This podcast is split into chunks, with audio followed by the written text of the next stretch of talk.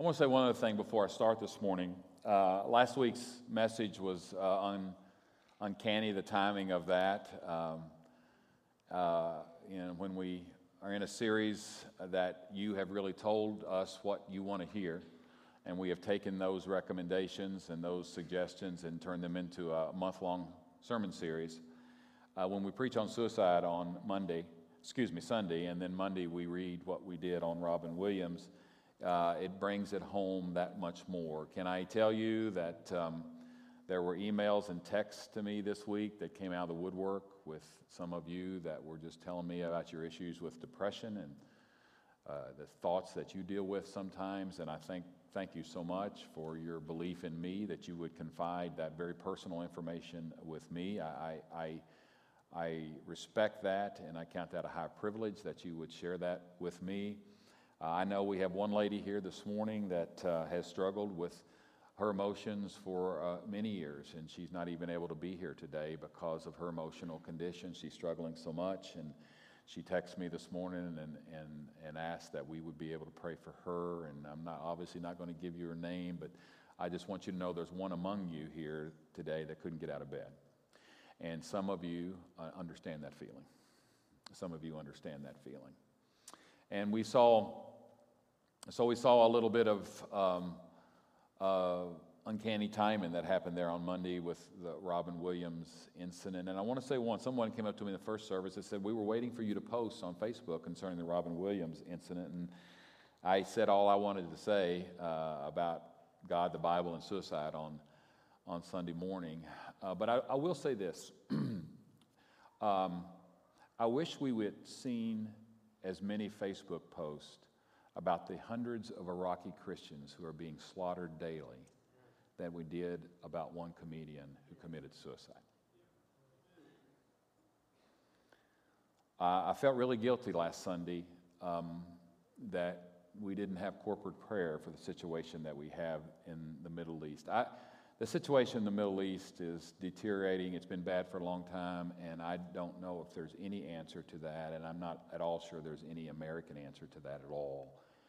But I just want you all to know that we have fellow brothers and sisters in Christ that are being deeply persecuted and even murdered and martyred for their faith, even as I speak here now. Whether they be young or old or even babies that are being beheaded. And it's cool for us to sit in Xenia, Ohio, in our nice little comfortable lives and try to ignore all of that, but we can't.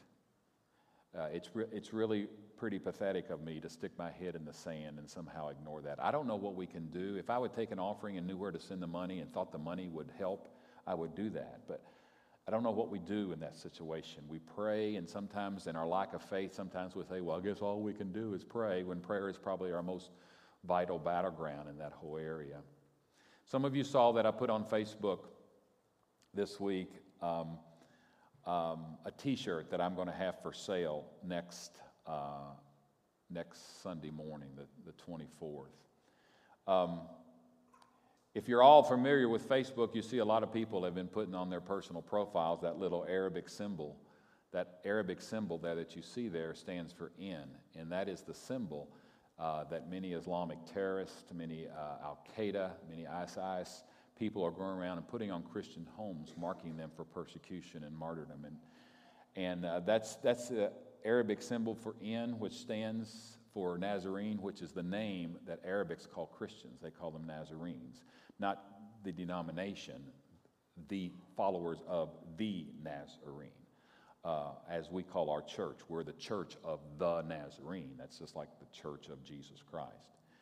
We're going to have these for sale next Sunday, and I think they're going to be $8. And it, it is not going to do anything.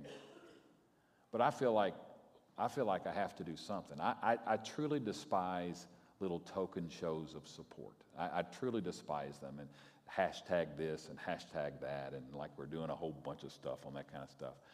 I, I don't know, this won't, this won't do any good, but I just feel like in some way that we have to align ourselves with our brother, fellow brothers and sisters that are being persecuted. So uh, some of you next Sunday are going to uh, want to buy these, and it doesn't make you any less of a Christian if you don't want to buy these. But I'll have a whole bunch of them out there, and I, th- I thought about taking a big, you know, sign-up sheet and get, tell me your sizes, but I'm just going to buy a whole bunch Because I had a lot of, I put it on Facebook, I have a lot of people from other churches that are calling, want them too. So we're just going to order a whole bunch of them. And I, I don't know what good it's going to do. I, I'll make myself feel better, but maybe that's just some, that's pretty lame. I don't know. But I just want to identify myself with my brothers and sisters around the world that are being persecuted. And it has nothing to do with the Church of the Nazarene, nothing to do with that. It's Nazarene, it is followers of Jesus Christ who are being uh, persecuted. And so next week you'll see some of these t shirts around, and some of you will want them, some of you won't, and that's all well and good, okay? The sermon series is You Asked for It. And so we, we, we received about 70 some odd suggestions for sermons, and obviously there's only five Sundays in August, and we have to weed through those and pick and choose, and we'll probably come through next August and maybe do a similar thing.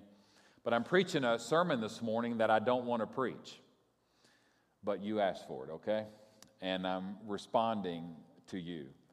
I was surprised on how many questions and suggestions we received on end time stuff whether it was second coming, whether it was rapture, whether it was the thousand year reign of Christ, and all of that stuff. I was really surprised on how many questions we got out of that. I don't like to preach on all that stuff because a whole lot of that is speculation. Not speculating of the return of Christ, there's no speculation there. But the speculation of how and when and where and all of that is just total speculation. And, and you can have preachers and you can be able to to go on TBN and you can see the John Hagees of the world will, have, world will have charts and graphs and they'll have it all figured out. And I just don't get it, friends. I, I just don't get it. I have no desire to stand in front of you and, and, preach speculation. I have no desire to stand in front of you and preach my opinion. Uh, my opinion is not worth a dime, and neither is yours. But when I preach the Word of God to you, that can be truth that will set you free. And, and, and so I stay away from a lot of the whole speculation about what's going to happen in end times. I'm a very practical guy. I'm just a, rubber meets the road type of guy. I want to keep people out of hell. I really do. I want to keep people out of hell, and I want to people, see people grow up in who they are in Christ. That's really the only reason I'm in this thing. Okay? And I, I don't understand in my mind, and maybe someone will convince me after the service, but I don't understand in my mind how f- focusing on end times and focusing on things uh, that are speculation and conjecture is really keeping people out of hell and helping them grow in Christ likeness. You can be so infatuated with the end times and have all kinds of books on the end times and have your little theory on the end times and still be a lousy husband. I'm more concerned that you would be a lousy husband or a lousy wife than I would be that you have your end times theology all down straight. Does that make sense to you? I'm more concerned that you be a good parent. I'm more concerned that you be a good son or daughter. I'm more concerned that you be a good employee or employer. I'm more concerned for you growing who, up. You are in Christ and, and being a Christ like disciple than I am about trying to get all of our theology of the end times down. Um, but I want to respond to you. And if maybe if there had been one or two of these, I could have thrown them off and said, I don't want to preach that. But I couldn't because there were so many of these. So I, I need to be able to respond to you in all of this. Um, there are some reasons why, why we don't preach that. Or I'm speaking for myself, okay? There's reasons that why I don't spend times on end times stuff and speculation. A lot there's a lot of confusion of it. Some of us are even either confused between the rapture and the second coming. And, and some of that confusion is is because that there are scripture verses that, that, are, that are kind of vague, and we don't know if whether Jesus or the writer is talking about a second coming or the rapture, which are two completely different things. The rapture is when Jesus comes and, and his church gets caught up with him and he takes his church out of this world. And the second coming is at the end of the age when Jesus comes with his church to defeat the Antichrist.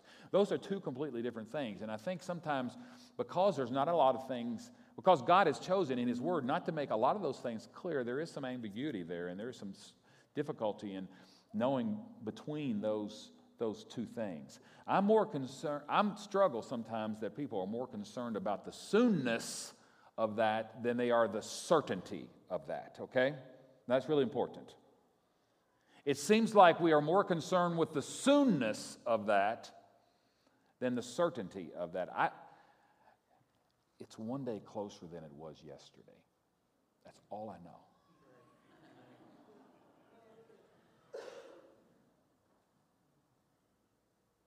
The Apostle Paul in 1st and 2nd Thessalonians seemed to think it was coming very quickly. Now, Apostle Paul was personally discipled by Jesus Christ. Jesus took him out three years in the desert, it says in Galatians, and personally took out all that ungodly Pharisaical thinking and put in godly thinking. And he had much more insight into the things of God than I do, and the Apostle Paul missed it. It seems like when he wrote the Thessalonians letters in 60 and 65 AD, he thought it was coming pretty quick, and he's missed it about going on 2,000 years. And who am I or anyone uh, rest of us to think that we have it right? I don't know how soon it will be. But it's cool to sing the old gospel songs. Jesus is coming soon, morning or night or noon. I never understood this verse. Many will meet their doom. I don't understand why we sing about people meeting their doom. I've never understood that.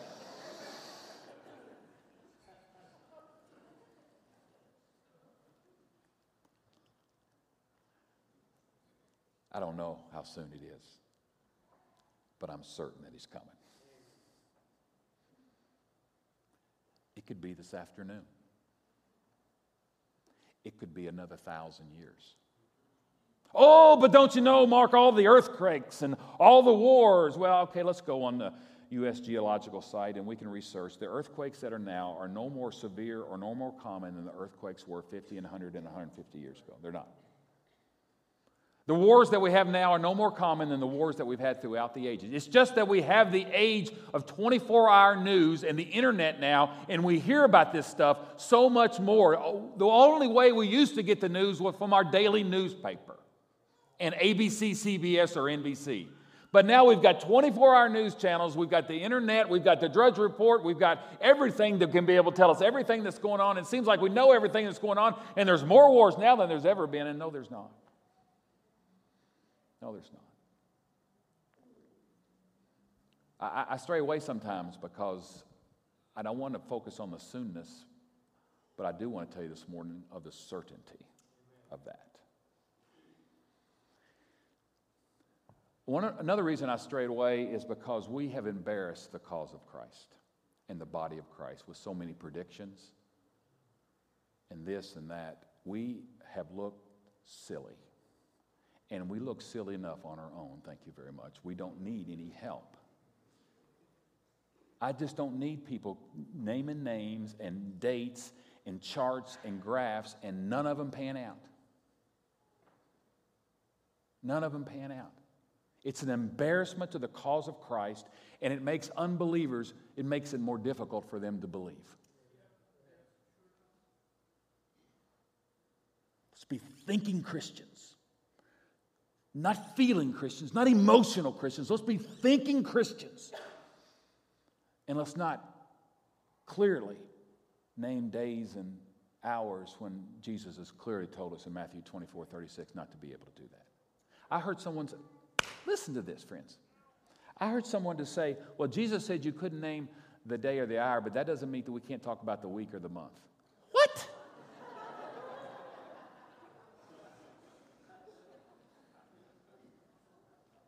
What are some, Katie, we have some up here. 88 reasons why the rapture will be in 1988.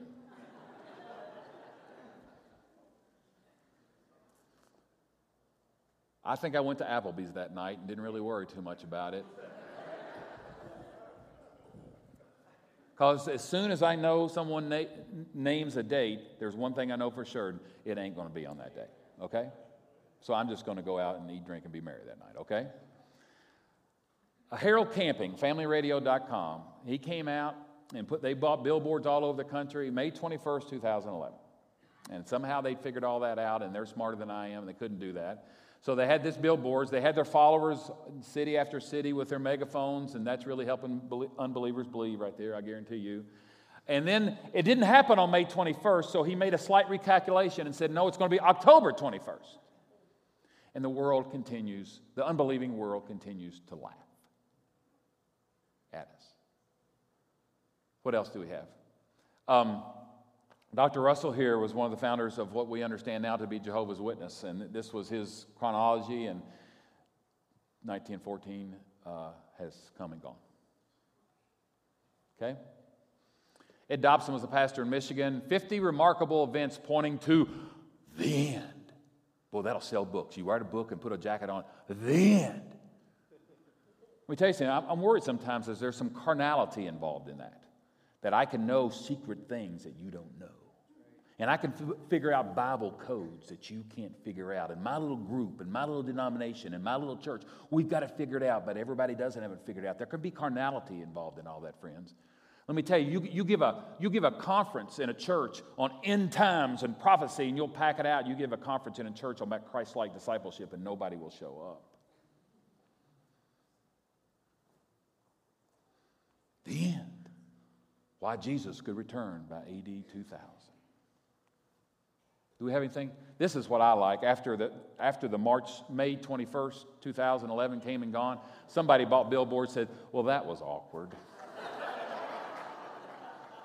I'm a smart aleck at heart, so I would have given to that billboard there.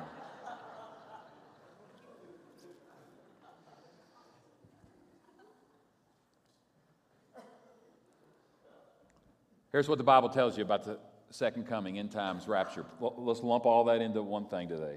Bible tells you he will return. He will return.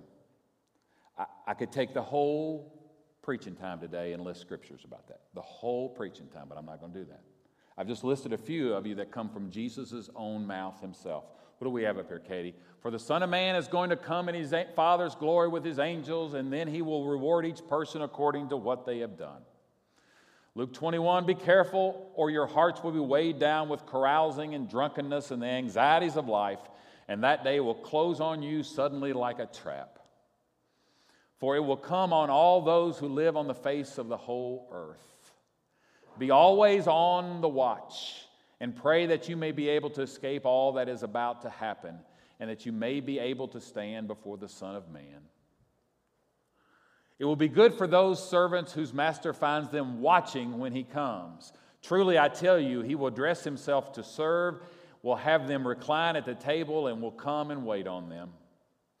It will be good for those servants whose master finds them ready, even if he comes in the middle of the night or toward daybreak. You also must be ready because the Son of Man will come at an hour when you do not expect him. If anyone is ashamed of me and my words in this adulterous and sinful generation, the Son of Man will be ashamed of them when he comes in his Father's glory with the holy angels. I could go on and on, okay? Jesus said, In my Father's house there are many mansions. And uh, surely I've told you this, and when I will come again, I will bring you to myself. I mean, there's all through Scripture, Jesus speaks of what we understand to be the second coming. Some of that gets mixed in there with the rapture. Can I tell you what the Bible tells you? One thing the Bible tells you it does not tell you the day and the hour, but it tells you he will return. The second thing the Bible tells you, it's in Matthew 24 36, that we don't know when that's going to be because Jesus plainly said, No man knows the hour. We do not know when that is going to be. In, in, in spite of that very obvious passage of Scripture, somebody will name another date in the future. I don't get it.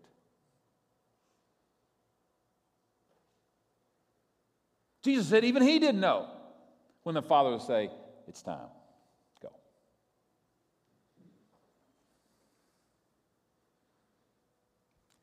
He will return. No one knows the day or the hour, only the Father. And what the Bible says over and over again is be ready.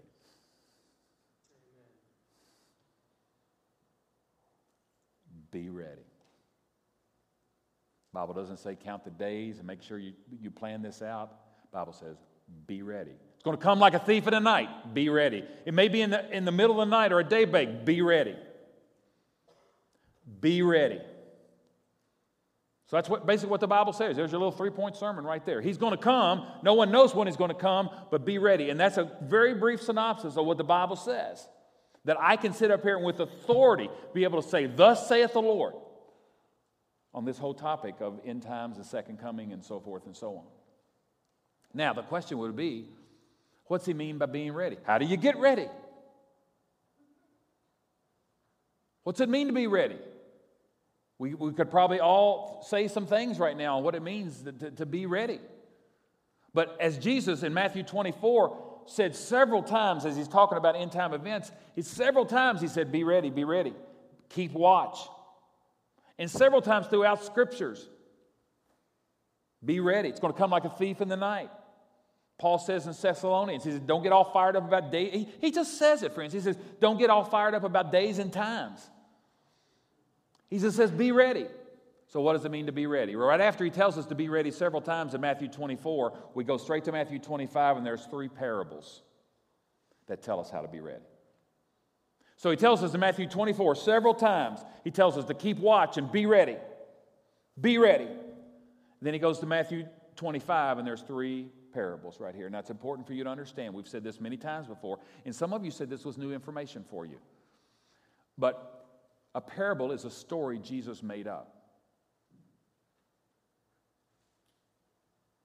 And he made it up to make a point. It's just a story Jesus told. It's the way he taught.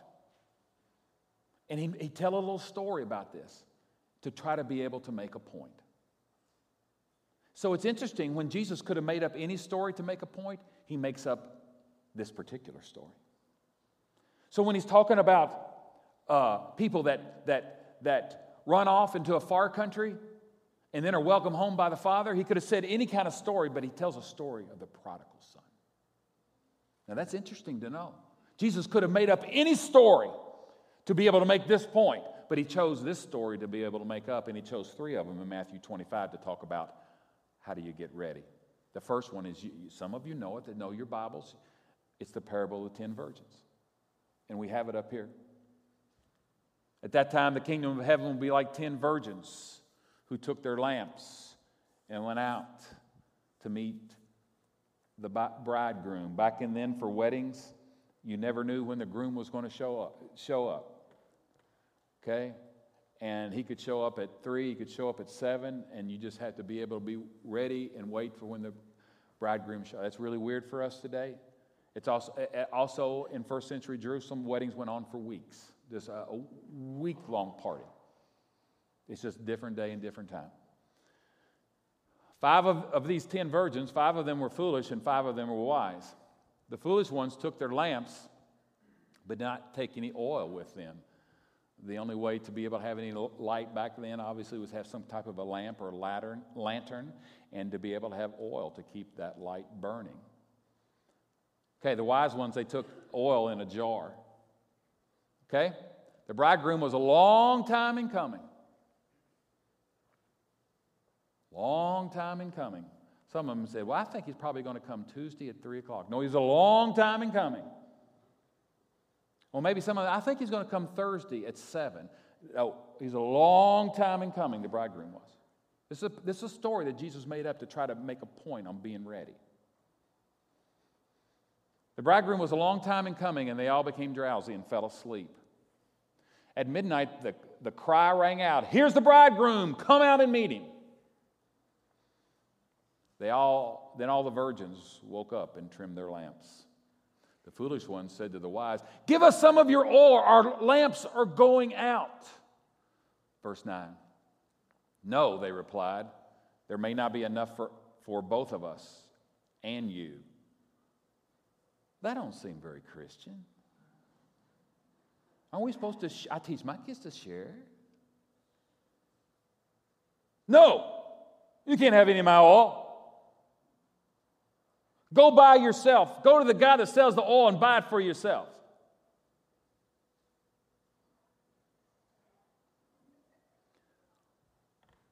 You can't live off of anyone else's oil. You have to have your own. Your grandmother's oil, I don't care how godly she was, is not good enough for you. Your grandfather's oil, I don't care how godly he is, is not good enough for you. Your mama's oil, I don't care how much she prays for you and how much she brings you to church, is not good enough for you. You got to have your own oil.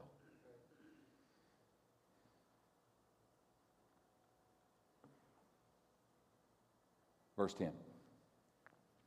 But while they were on their way to buy the oil, the bridegroom arrived. The virgins who were ready went in with him to the wedding banquet, and the door was shut. Later, the others came. Lord, Lord, they said, open the door for us. And Lord is, we understand that to be uh, Jesus Christ, Lord, but it was a word in that day, you see it translated two different ways in Scripture Lord with all capitals, and Lord spelled that way. Lord spelled this way means sir. Means sir. But he replied, Truly I tell you, I don't know you.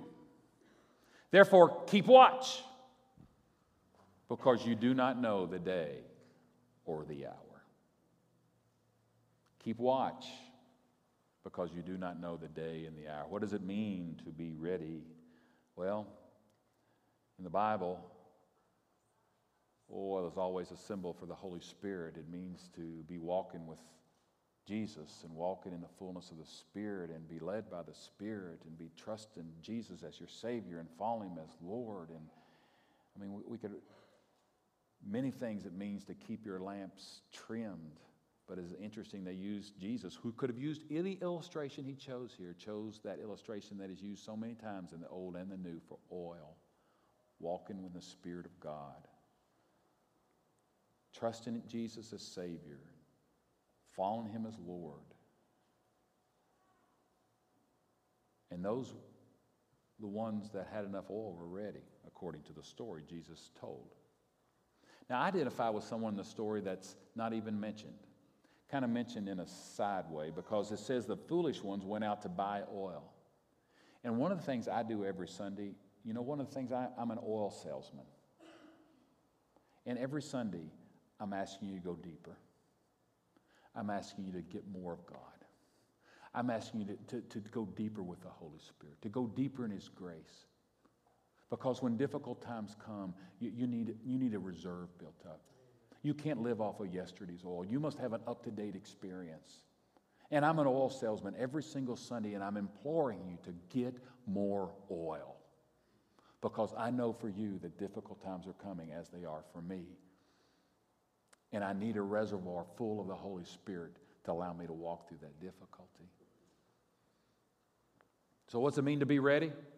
Matthew 24 tells us to keep watch and be ready several times. Now we get to 25, three parables, three stories that Jesus makes up to tell us how to be ready. he says right here, to be walking in the fullness of the Spirit, leaning hard on Jesus, trusting Him as Savior, following Him as Lord.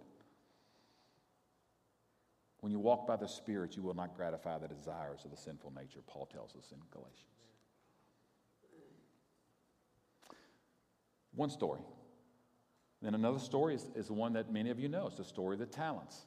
He gives five talents. Now, talents is not like we understand talents. Talents was a unit of money, and five talents was a lot of money.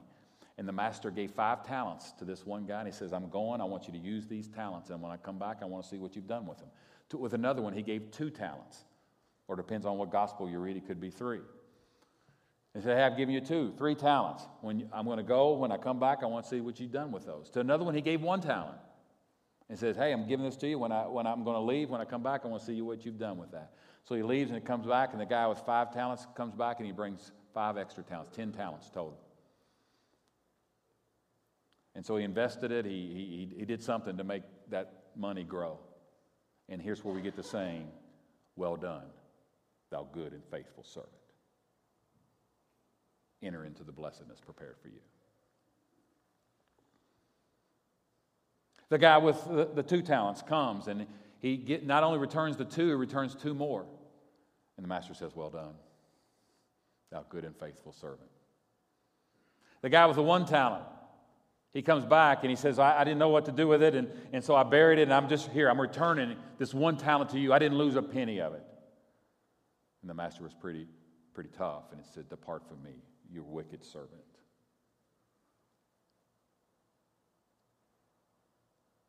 What does it mean to be ready? It means to be able to take what God has given you and to be able to use it. It doesn't make any difference if you've given five talents or given one talent. I believe with all my heart, I guess I don't have scripture to, to, to hang this on, but I believe with all my heart that if that one talent person had come back and had taken that one talent and turned it into two talents, the master would have said, Well done.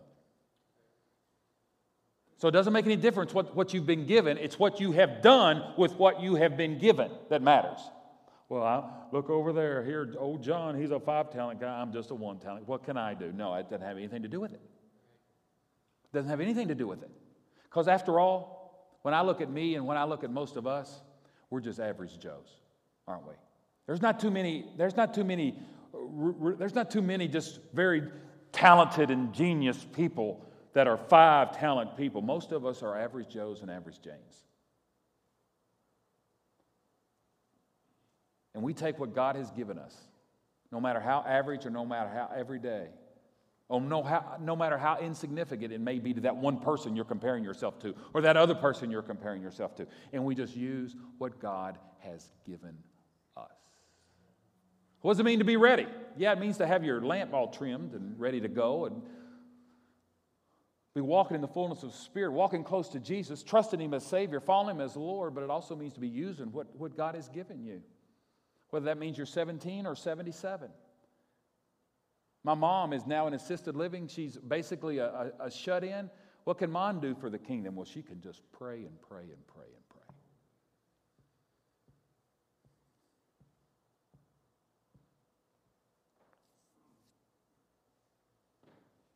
One more parable. It's a parable we know of, of the parable of sheep and the goats. Again, it's a story Jesus made up to make a point. I have it up here. When the Son of Man comes in his glory and all of his angels with him, he will sit on his glorious throne. All the nations will be gathered before him, and he will separate the people one from another as the shepherd separates the sheep and the goats. He will put the sheep on his right and the goats on his left. Then the king will say to those on his right, Come, you who are blessed by my Father, take your inheritance, the kingdom prepared for you since the creation of the world. For I was hungry and you gave me something to eat. I was thirsty and you gave me something to drink. I was a stranger and you invited me in. I needed clothes and you clothed me. I was sick and you looked after me. I was in prison and you came to visit me. What does it mean to be ready? Well, Jesus says that um, we need to have compassion on needy people. And there's going to, I mean, it's just, I'm not making this up, it's just right there in red letters. I mean, there's just something about the judgment when we stand before God that's going to have to do with how compassionate people we were. I, I, don't know how that works out. I know we're saved by grace and grace alone. I get all of that and I believe that and thank God for that. That's as much inspired scripture as, as Ephesians 2 8 that tells us about grace that we are saved. There's something about the judgment that we're going to face that has something to do with our compassion to needy people. And needy people certainly means poor people, certainly means poor people, but a lot of people are needy in a lot of ways. This lady that I said here couldn't get out of bed this morning, and she texted me this morning and asked to pray. And, and Sue and I are going to go spend a very short amount of time with her this afternoon because people that are in that kind of condition, they're embarrassed about it and they don't, but she, she's given us permission to come visit her and we're going to spend about five minutes with her and we're going to hug her and we're going to pray with her and we're going to tell her we know how you feel. And, and, and we do. There's needy people all around. Yeah, yeah, yeah, this means poor people and clothing and, and all that because it's very much right there in the scripture where there's a lot of needy people around us. Do we have compassion on those people? And that's my whole thing that I gave you about our Iraqi Christians. They're very needy right now. I don't know what we'd do. If I could send $20,000 from the church coffers today, I'd do it if I thought it would take care of the situation. Be ready. What Bible says about the second coming is that it's going to happen. He will come again. Receive you into himself. Paul and Titus calls this the blessed hope, the glorious appearing of our God and Savior Jesus Christ. I saw a billboard one time that said, Warning, Jesus is returning.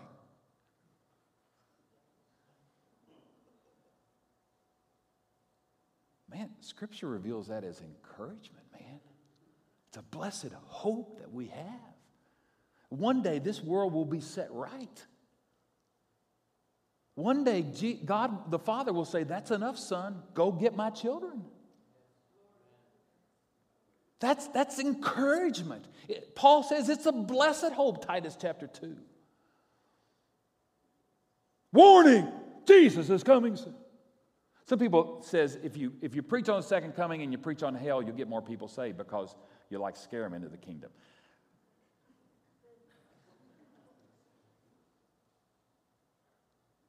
How immature of a disciple do you have to be if you're scared into the kingdom?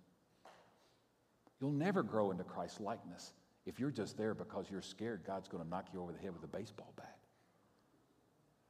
You lean into His love, you lean into His mercy, you lean into His grace, and that'll grow you up to be the disciple that God wants you to be. Not I'm fearful of. You know what? You know what? You know what? Fearful? Oh, yeah, I, yeah. I, I got saved one day, and my name's on the church roll, and I'm a member of so and so church down the street. You know, I live like hell during the week, but I, I took care of that issue a long time ago when I was 12. They, they, they, they pull their little rabbit's foot out here. It's my, it's my ticket out of heaven right here. T- ticket into heaven, excuse me.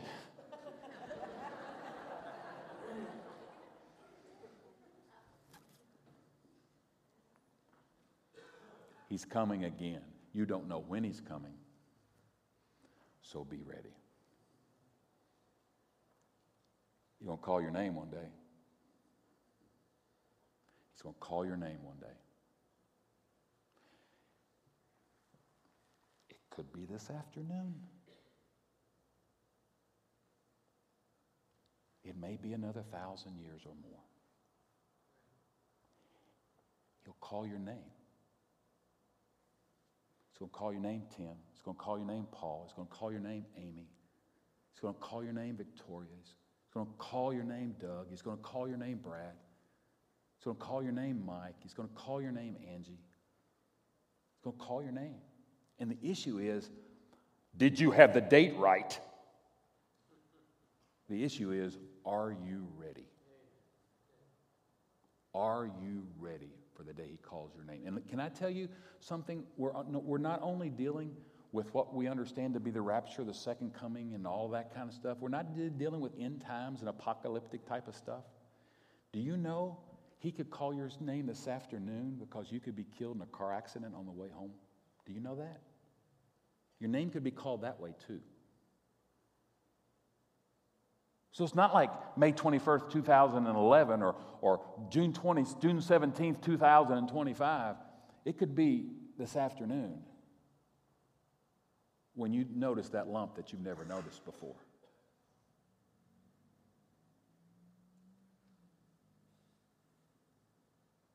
And he'll call your name. And your job is simply to be ready. Whether that is this afternoon or that's another 70 years, 700 years, whatever. I can remember singing in a little Pentecostal, our Pentecostal friends spend a lot of time on end time stuff and, and, and prophecy, and, and that's, that's, that's great. That's great. They used to sing a little chorus, and I remembered it as I was putting this message together. One day, Jesus will call my name. As days go by, I hope I don't stay the same. I want to get so close to Him that it's no big change on that day that Jesus calls my name. I want to get so close to Him that it's no big change on that day that Jesus calls my name.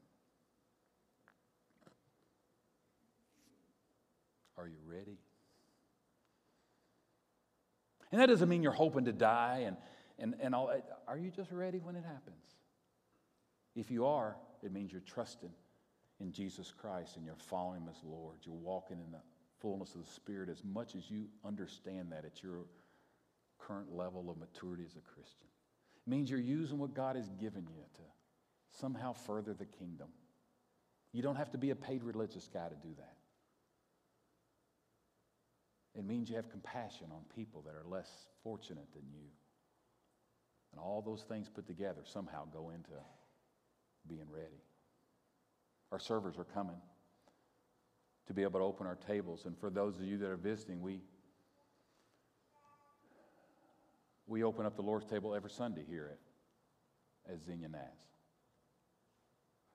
The Bible says to, to proclaim the Lord's death until he comes. And we do that every single Sunday, hopefully in more ways than this, but at least by the table.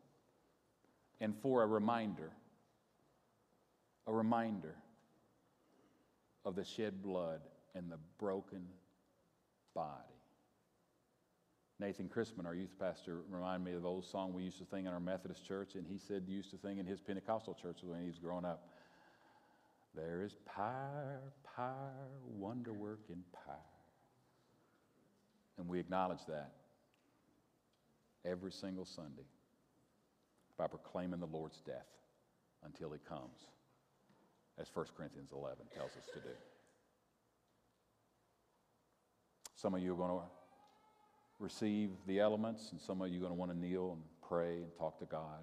You just worship as you choose in these next few moments.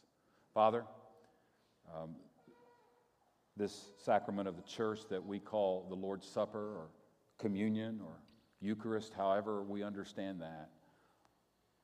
Father, uh, you've told us to do this in remembrance of you. And so, Father, we know that, that being ready has everything to do with our life centered and focused upon you.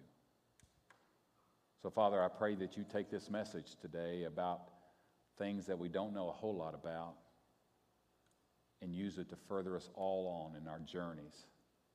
There are some people in here, Father, that, that need to be nudged to receive your Son Jesus as Lord and Savior for the very first time in their lives. That needs to happen today, Father. By your grace, would you draw them? Because no one comes unless your Spirit will draw.